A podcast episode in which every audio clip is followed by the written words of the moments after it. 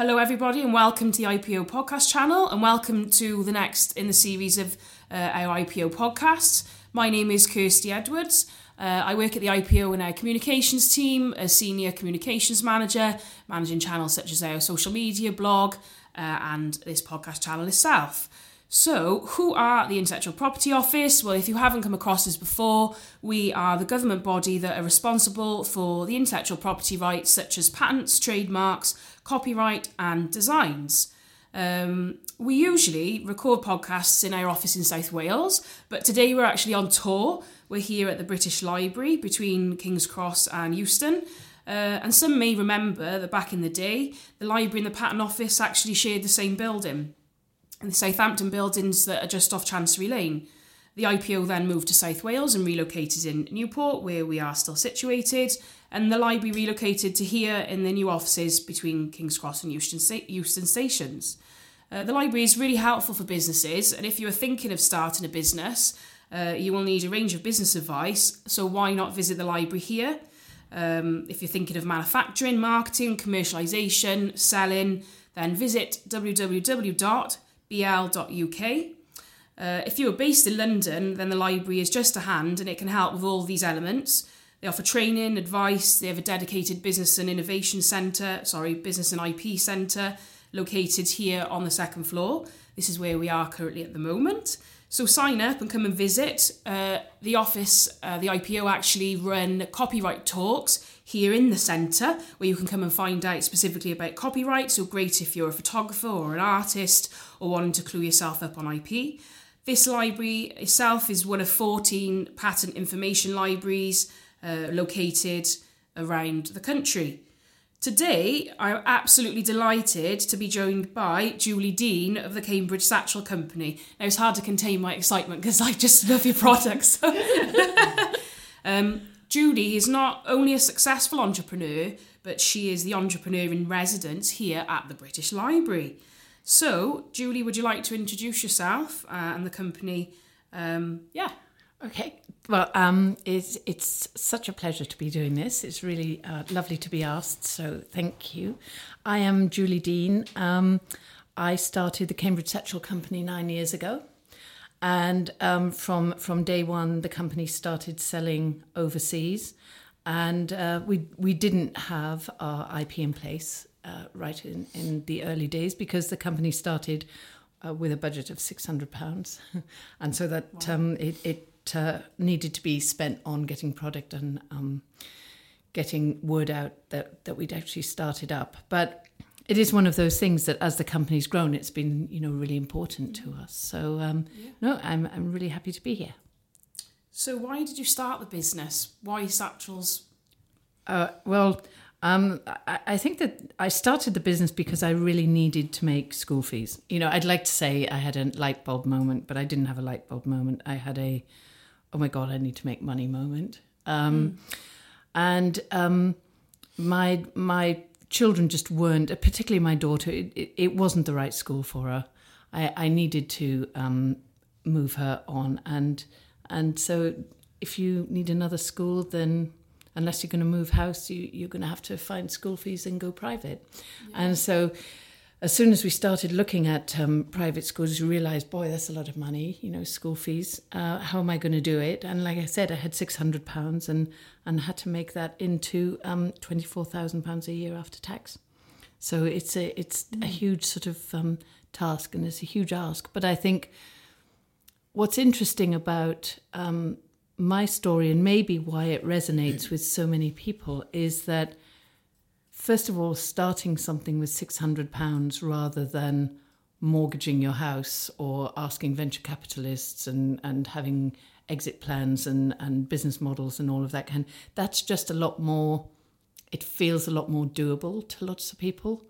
Um, and then my motivation being to to make life better for my children that's another reason that people can identify with rather than i mean if it had just been because i really wanted a, a, flash car, I would never ever have been able to have kept going at like three o'clock in the morning. But when it's for your children, you can do so mm. much better. Yeah, really passionate about that. Then. Yeah. Can I ask? Um, did the name come pretty quickly to you, and what was your kind of inspiration for the name? I think um, I think one thing that seemed that it was a real constraint at the time, but actually was uh, uh, working in my favor, was that I had a really short time scale. You know, so I had promised my daughter that she would not go back to that school at the beginning of the summer holidays. and the summer holidays sort of, you know, end in September. So yeah. um, th- th- that's a really, really short time frame to get a business up and running and making money. Um, and so I, I that seemed like gosh, this makes it so much harder. But in some ways, I, I think actually it makes it easier because when I've spoken to people here who want to start up businesses, they will waste time in putting things off like there's no tomorrow. You know, it's mm. like uh, I spoke to somebody and she says, Oh, I've already read 12 business books. I was like, Oh my gosh, get on with it. Mm. Just just get on with it. Take the step. Because you can take the step. You can read another book. You can, you know, you can carry on putting it off as long as you like. Um, but when you've got a deadline, then that sort of focuses your mind um, yes, a lot. Yeah. Um, and then there was somebody else who said, uh, Well, I've been looking now for mm, about a year for the perfect name for my company. Let's just stop making excuses and get on with it. Mm. You know, because you're gonna you're going to succeed or fail mainly based on how good your product is and your offering is. It's not going to be because maybe yeah. your name wasn't the best. Um, and so, um, choosing a name it was. I was based in Cambridge and I sold satchels. So it's the Cambridge Satchel Company. Yeah. Move on. And it's become it very distinctive, hasn't it? Since it, it, it has, but the thing is, when something's successful, everybody says it's genius. You know, yes. so yes. so my logo. Um, I had a, a, a, really interesting meeting a couple of, of weeks ago when this this big agency came in and somebody pitched um, and sort of said, "Oh," and I was involved in the team that came up with the original logo. I said, "No, you weren't. I did that in the kitchen at home myself on my kitchen yes, yeah. on the computer using Word." You know, so I, I think that once something's successful, everybody says it, it's fantastic, it's brilliant. Yeah. Um, uh, and and literally, this was done on Word using Word art, and and if you highlight the Cambridge Satchel Company and and click bend, it sort of goes over, and and there's yeah, the logo. You had to play around and find what was comfortable for you and what you just yeah, so, so yeah, so don't get hung up on the stuff that's not going to be the really important thing. The really important thing is going to be the product and, and how yeah. you get yourself out there. And I think that is important for businesses that sell products, but some obviously businesses that are just IP that are just solely rely on their brand, then they yeah. might want to spend more time on that. But for you, it is all about all about for us it's all about you know and and also it has to fit with your product. So for yes yeah. for us the product is very it's a really straightforward simple not overly designed or fussy bag. So i don't want mm. a, a logo that's really fussy or overly designed. And plus i can't draw. So you yeah. know it, there's going to be a limit to how yeah. much i can achieve on a logo. Yeah. Brilliant. Uh, so EU trademarks you have. So you've got the brand registered yep. in Europe. Is that covering like the logo and across the names? And do you want to talk a bit a bit more about where you're trading across Europe and your presence? So our biggest our biggest markets are the UK and then um, the US and China.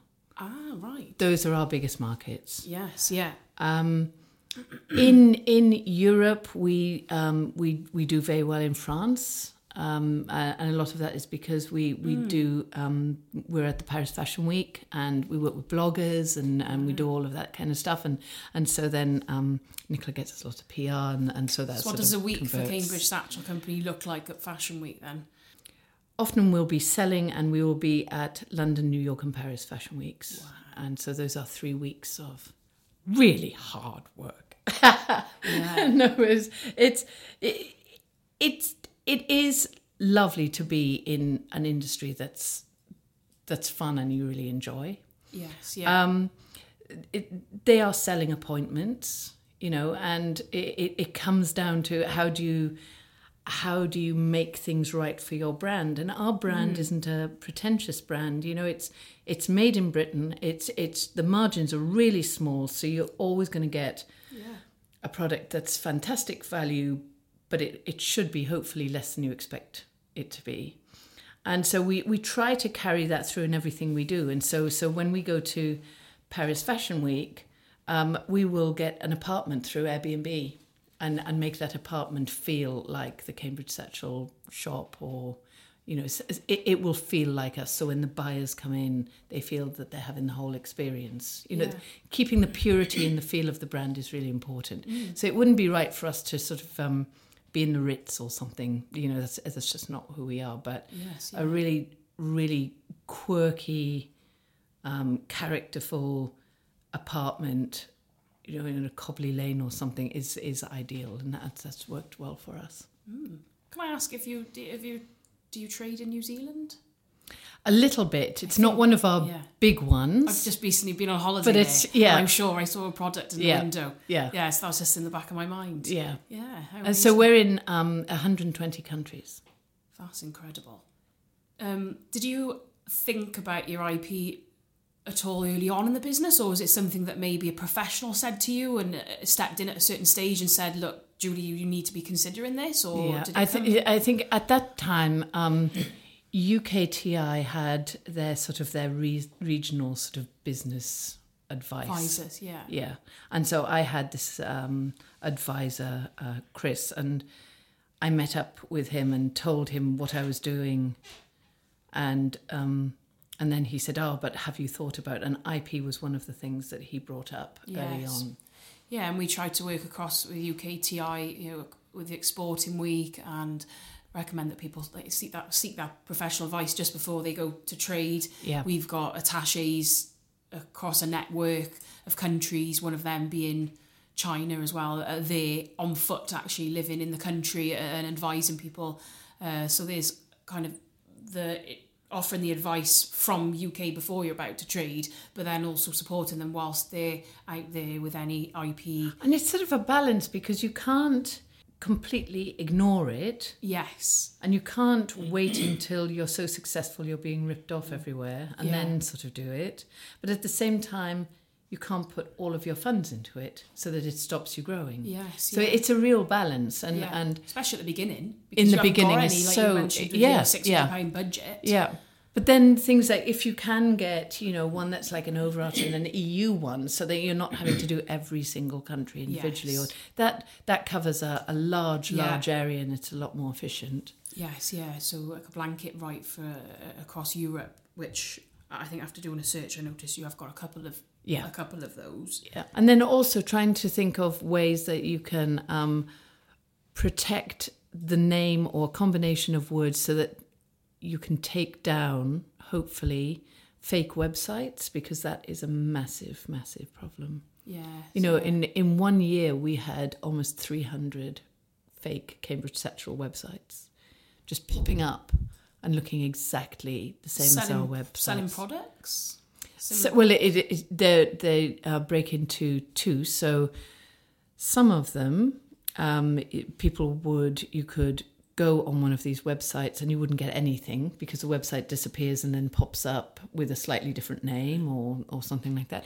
And then the other thing people do on product websites is um, you'll think you're buying something, but you get an inferior product sent Yes, because yeah. they've they've had a thousand of them because you can go on, you know, particularly um, some of the the huge Chinese websites and those those products are for sale. You know, you can buy one thousand Cambridge Satchel Company products. Well, they're not Cambridge Satchel Company products. Yes, yeah. Um, but then people will go on, buy a batch of 1,000, create one of these fake websites, and then people think that that's what your product looks like. And, and, and that's really brand damaging because Yeah. the craftsmanship is appalling. So there's a level there of the first one you mentioned is more fraudulent behaviour Yeah. around uh, domain name scams.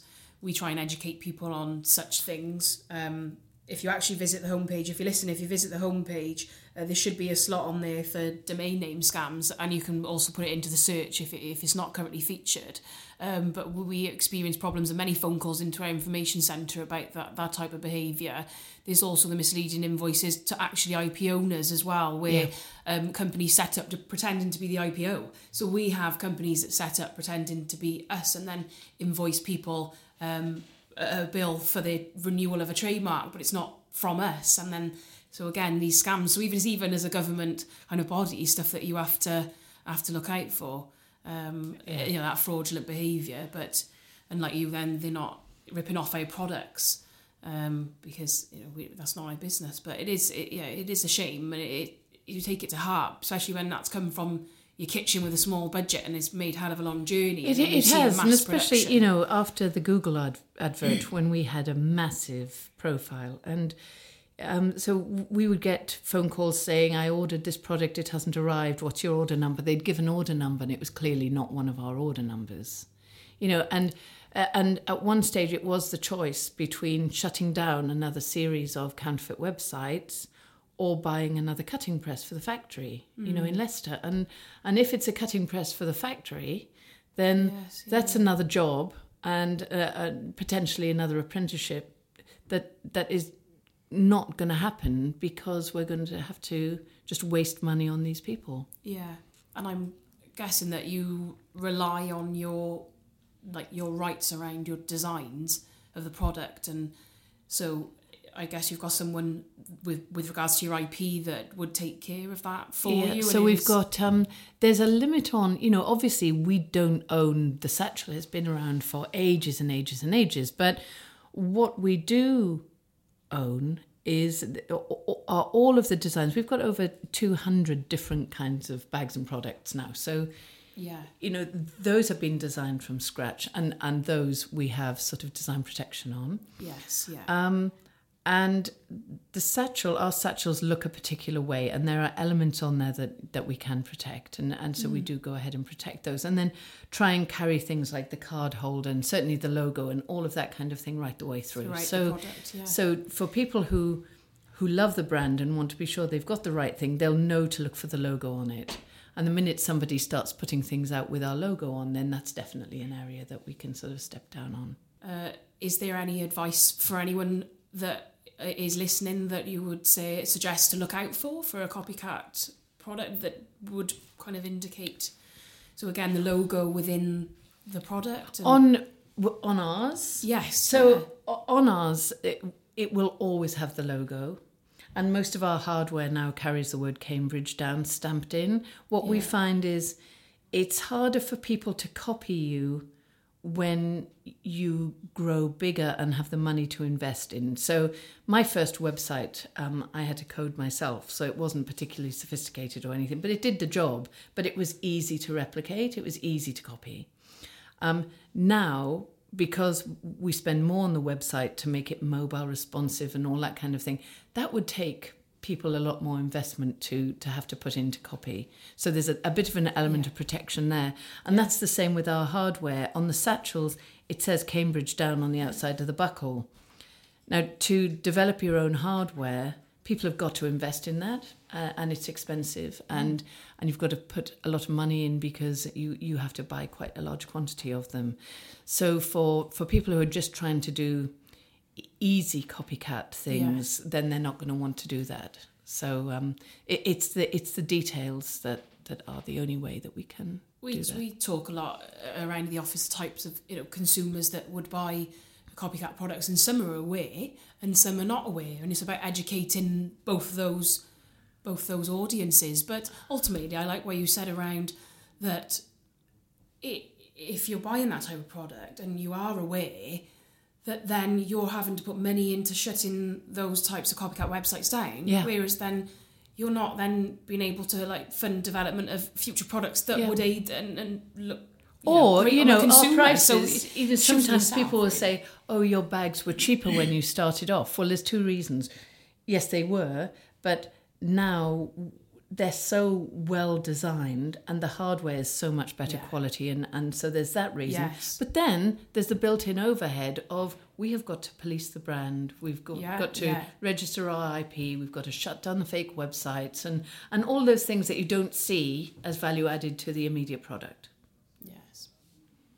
Because that's the difference is that it is it is around the quality of the products. Yeah. They haven't gone through the same, you know, manufacturing and testing and Yeah. you can usually just tell the difference by picking it up and, and, and just looking. I, I think yeah, and no uh, you can you can look at it and and it just won't look right. You know, it's just like a Yeah. slightly ugly face. You know, Yeah, look yeah, at some of these yeah. rip-offs and you'll think, oh, that's a bit wonky, and Yeah. and that's not dead center, and the stitching is just a bit long. It, it- it's not the right length stitch, and and it just Yeah. doesn't feel right. But um, you know, it, it- we just don't want to see our customers ripped off, and and No, when course. our margins are kept small, then hopefully when, you know, our bags are right around the sort of 100, 120 pound mark, it's it's not like some of the bags that you can get that are thousands and thousands of pounds where you can think, yes, people might want to buy counterfeits and be aware because they don't want to spend two thousand pounds on a bag. Fair enough. Um, but you found when that middle ground. Yes, believe, yeah. If you can, market. I would hope that when the bag is about 100, 120 pounds, and you know that you can then have the exact same bag as Taylor Swift and Lady Gaga they carry, exact Yes. same bag, not Yes. copies, then that's worth saving up for and waiting that little while longer and having the right thing rather than having a cheap copy Yeah, the yeah. next day. Yeah, and they're long lasting, aren't they? You know, they're they're strong. They're really super strong. Products. Yeah, yeah they're very, And that's very what you long want. lasting. You, you know, you buy three kind of fakes, and then you're you're you're at the same hundred pound mark anyway. You may as well. it's a, it's like some Like of you the said, have that bag that they've got and know that I'm going to have this and and I'm not only on trend, yeah. but I've got something that is going to last me a long time. And if the design on a product is really great, then it won't age. You know, so it's it's style over fashion. yeah, So whereas something might be super trendy, but then it's not, if it's it's really stylish and really well made, then it'll have a really long life. And so it's worth um, getting something that's well made and, and decent. Uh, I wanted to ask, uh, with regards to trading internationally, um, was there any markets that you found particularly difficult? Is there any kind of key tips you'd offer to Well, businesses? I think the the US is is quite difficult because it's enormous. Yes. You know, and, and so um, on Google Analytics, you can see when people are on your website.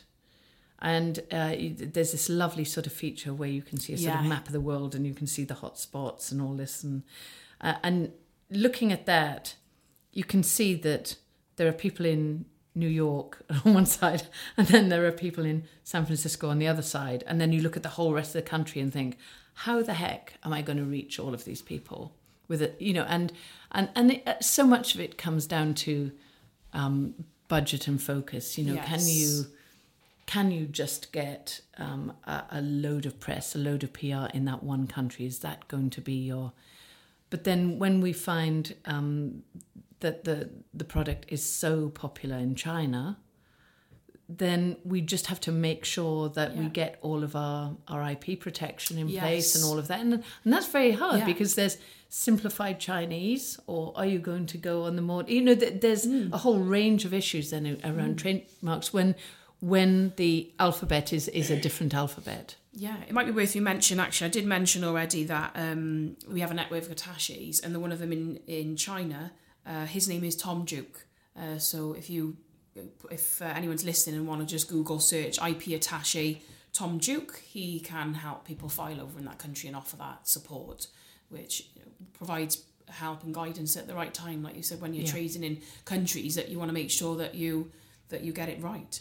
Um, and what I would say around trading, it, you know, abroad and just anyone considering is just seek a bit of advice. Whether you go to the IPO website and whether you look at our um, uh, protecting your intellectual property abroad guidance, or whether you get professional advice or just have a chat with, with Tom. There's certainly advice out there now to businesses um, and help and, and support.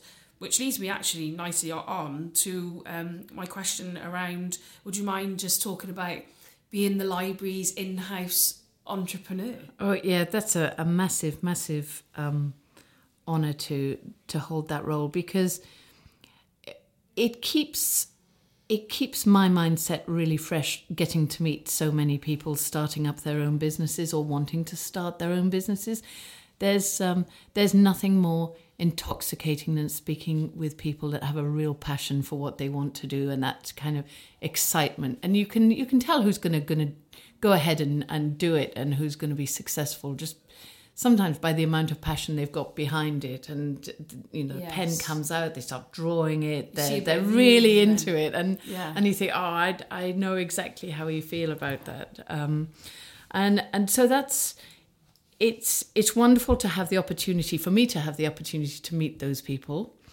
um, and then hopefully I I'm able to sort of steer them away from falling down some of the holes that I fell down, you know, because there's no point in people making the same kind of yeah. mistakes because you will make mistakes. I mean, everybody makes mistakes and things are not going to go smoothly all the time, but it, it's sometimes it's just good to hear that something that that people look at and think, "Oh, that went so well."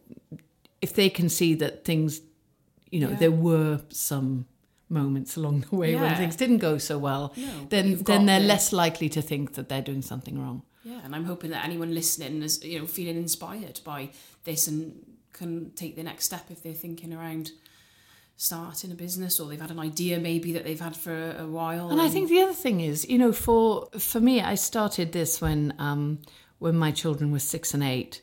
I wanted to be around to pick them up from school, and I wanted to take them to school, and and I wanted to be able to do something from home so that if they had measles, you know, I, I could still be there looking after them. And and so just because a business isn't multi-million doesn't mean it's not a successful business. You know, it success it, success is what the people what you want to be able to do yeah. with your life. And and and it's not just about numbers. It's about getting the balance of being with your family being there for your children being able to take your dog to work. You know that was actually quite a big thing with me but and and so it, i think it's really it's an interesting an important thing in the beginning to think why am i doing this? You know what would make me happy? What would yeah. What would mean it's because it's not just about making a lot of money You've got Definitely. to sort of think, I'm doing this because it means that I can live the life I want the way I want to live it and not miss out on my children. And what does a week at the moment in the life of Julie look like?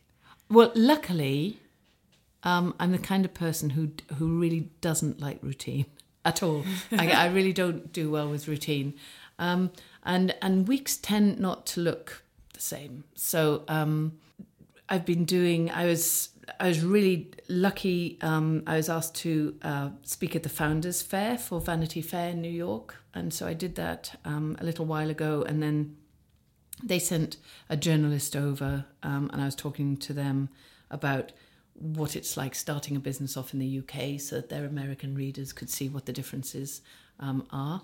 And then we'll do all the photos for that. But but that was sort of one thing we've been um, working on.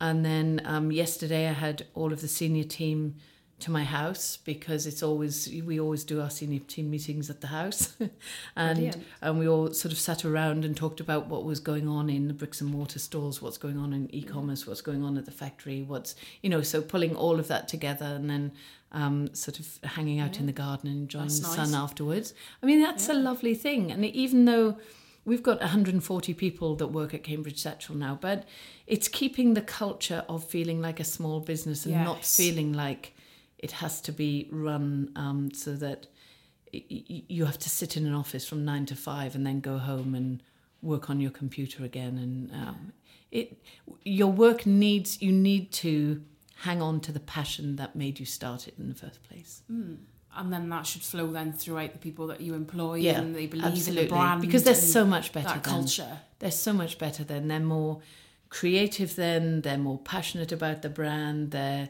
you know and everybody is just happier. And when when people are happy then their energy levels are so much higher. Yes. and you just don't get dull stuff coming out. Yeah. Hey i might actually pitch that idea of holding a house meeting to my boss. He's just had a new kitchen fitted so uh, well it's ideal. Why would yeah. you not There we go. Why would you not? It might be worth you mentioning actually that you are at the British Library's Scale Up Summit on the 11th Yes. of July, an Yes. event. So I guess you'll be talking at that. Yes, I will. People can book Yeah. on to come and meet you. Yeah, yeah, and sort of building a brand and, and scaling up the business because in many ways, you know, scaling up is is harder than starting up. It's, it brings uh, a different set of challenges, which um, I think I was I was better at starting up than scaling up, but I think I've got a grip on it now. Yeah. Anything else you want to add? Anything exciting coming up? Any teasers we can? Oh, we have uh, well, yeah, we have. Um, uh, Cambridge Satchel is about to embark on um, uh, a- a much wider range of things that I think will make our customers super happy. It's made us super happy. And then we've got the best fashion collaboration you could ever, ever have that will be unveiled in Paris during Paris Fashion Week in September Wow, that is and that one it's a massive teaser it's as fashion royalty as you can possibly get but it will be at the cambridge satchel price, price point so that makes it exciting to me Yeah, brilliant. That's great. Um, so everybody listening, I really hope that you you enjoyed that as much as I did, because I'm certainly sat here with a smile on my face after a nice uh, chat with Julie. So yeah, thank you very much for listening.